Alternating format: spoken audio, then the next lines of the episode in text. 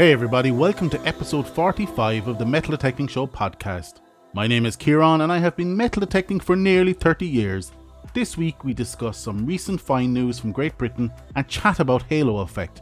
Have you ever dug a silver or non-ferrous target only to find a rusted piece of iron? Do you believe in halo effect or do you think it's just a myth? Let's get on with the show and find out.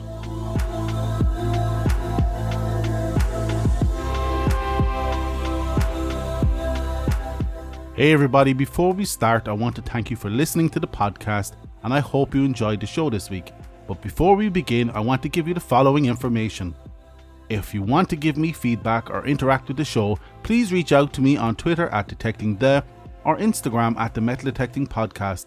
Or if you want to pop me an email to Ciaran at the themetaldetectingshow.com. And now, if you would like to leave me a voicemail, please do so on speakpipe.com forward slash The Metal Detecting Show. The link will be in the show notes.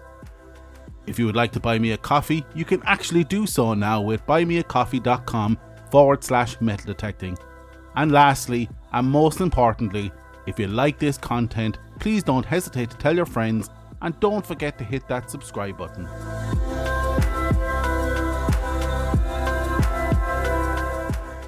Hey detectorists, I hope you had a great week full of finds, not pull tabs of course, but hammered coins and golden crowns. I got out this week, which was great. I hit my relic beach with the CTX 3030 equipped with the 6 inch coil. I found nothing amazing, however, there were a few heart stoppers in there, but the main finds were the back of an old watch, an English half P, and probably the best find of the day, which was a lead milli ball, but was fully smushed. But I love these, so it gets added to the collection anyways. I have to say, I do like the CTX with a 6 inch coil. However, I'm not sure if it's the CTX piece that's doing it for me, as I think this love affair would end if I equipped the Equinox 800 with a carbon fiber shaft and a 6 inch coil, and I imagine that would quickly become my firm favourite after that. I've already got this week's hunt sorted out, so I'll let you know how that goes next week. If you follow me on Instagram, you'll know that I received a few great reviews on Apple Podcasts last week, one of which reads as follows I have listened to several other podcasts about metal detecting, and they were okay. I was getting tired of listening to four people trying to talk over each other and terrible audio mixing. That's when I found the Metal Detecting Show. The content is easy to follow, interviews are clear, and it doesn't take hours to get the content of one show. Ciaran is always improving the show, and the topics and flavour are what I was looking for. Keep it up. Many thanks, Zach. I really appreciate your feedback and reviews like that are the currency that helps Apple decide whether to promote my podcast or not.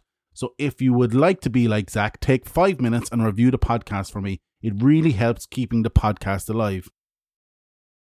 So, you may or may not have seen the news this week of the story about the finding of a gold religious figure, which the finder, metal detectorist Kevin Duckett, believes to have been part of King Henry VIII's crown. Can you believe it? This assumption comes after several years of research, as the figurine was actually found in 2017. But it's only now that the experts are saying there is a high probability of this figurine being the real deal. It is difficult to be certain as the original Tudor crown of Henry VIII was melted down as per the orders of Oliver Cromwell after the English Civil War in 1649. However, it is possible that the two and a half inch figurine was removed from the crown prior, as it was potentially lost by Charles I during his crippling defeat at the hands of Oliver Cromwell during the Battle of Naseby, which occurred very close to the site of where the figurine was found. Whether the provenance of the find is accurate, this doesn't take away from its importance, as there are very few religious artifacts remaining from that period of time, making this an extremely important piece of history. Which is currently undergoing independent evaluation and is expected to be worth somewhere in the region of £2 million or, wait for it, $2.7 million.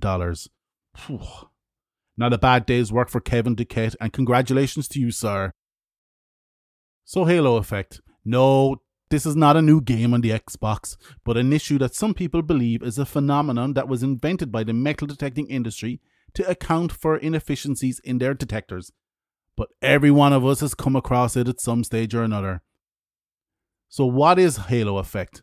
Have you ever got a great signal only to have it disappear as soon as you dig it? This is more than likely down to halo effect. But what actually is halo effect? Halo effect occurs when a metal is buried for a long time and over that time the metal slowly rusts or oxidizes, with these oxide metals leaching into the soil forming a sphere or halo or a cloud of oxidation around the object. This can also happen in highly acidic soil, which is essentially accelerating the aging process, resulting in the same effect being formed over a shorter period of time. This oxidation is where the divide between the believers and non believers lie. The non believers believe that the metal detector shouldn't be able to pick this oxidation up, where the believers believe that there is enough accumulated iron in the iron oxide to generate a signal. Just to be clear, there is an actual physical and chemical change occurring, and if you were to analyse the soil, you would see these oxides in the soil's makeup.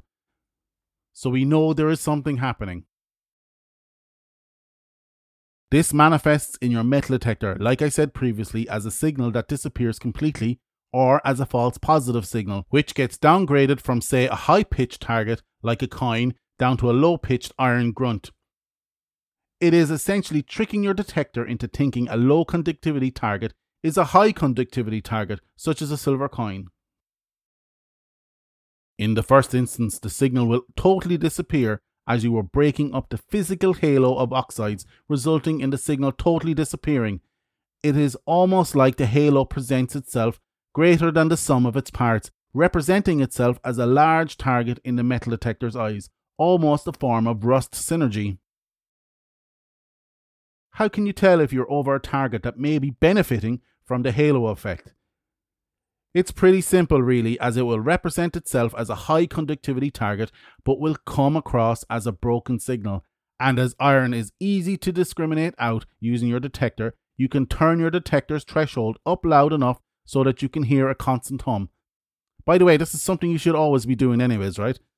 Anyways, so if you turn your threshold up loud enough, you will be able to hear the detector null out the iron part of the signal, no matter how it is representing it.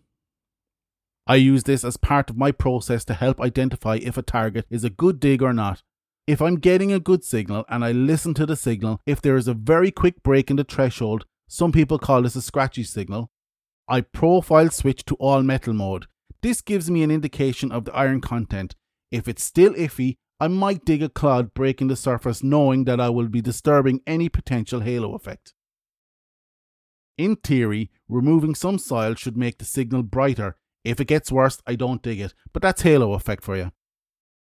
Taking it to the next level, halo effect can cause target masking, which, as you know if you had been listening to the podcast previously, is when the signal from one target masks the signal of an adjacent target due to slow recovery and response speed. For example, you potentially could have a rusty nail with halo effect near a coin. The halo effect will cause the detector to report a silver coin, which will disappear once you dig, and then you may have disturbed the coin, leaving it in the side of the hole or damaging it. But as we say, always double check your hole, you never know. On to gold and the halo effect. More importantly, gold nuggets. Again, a divisive topic. Some people will argue that gold is too pure to be affected by halo effect. However, if you consider that gold is never found in its pure form, but is found, in fact, as a homogeneous lump of gold and other alloys, it is logical to assume that it is possible that there is potential for these alloys to leach into the soil, forming a halo effect. Also, if you look at most gold nuggets, they are not a solid lump, they are porous globs indicating that alloys have leached out of the nugget, and it is possible for this to form some halo effect. One more thing to ponder on if you have been detecting long enough, you will have noticed that finds will ring up brighter after rainfall, do you think this is down to the water or down to the actual minerals in the water? Consider that if you removed all the minerals from the water, that it would no longer be conductive. So it is clear the water in itself is having no effect on the detector's ability to detect a find. But it is the mineralization coupled with the rainwater in the soil making it more conductive.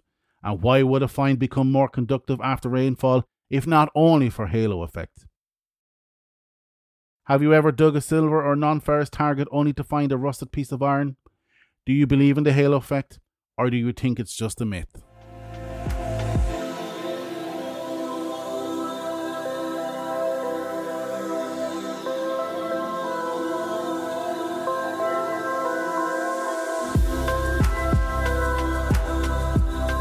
That's it for this week. I hope you liked this episode of the Metal Detecting Show podcast. Check out our website www.metaldetectingshow.com for this episode's show notes. Check out our Patreon page if you want to help the podcast stay alive or just want to buy me a coffee. Actually, if you want to buy me a coffee, you can do so now at buymeacoffee.com forward slash metal detecting. If you'd like to leave me a voicemail, please do so on speakpipe.com forward slash the metal detecting show. The link will be in the show notes. And if you feel like taking your appreciation to the next level, feel free to leave me a positive review on any podcast directory of your choice.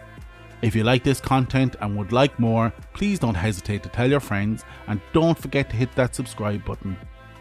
Once again, I hope you enjoyed this episode. We will chat to you all again next week. Get out there, eyes down, and happy hunting.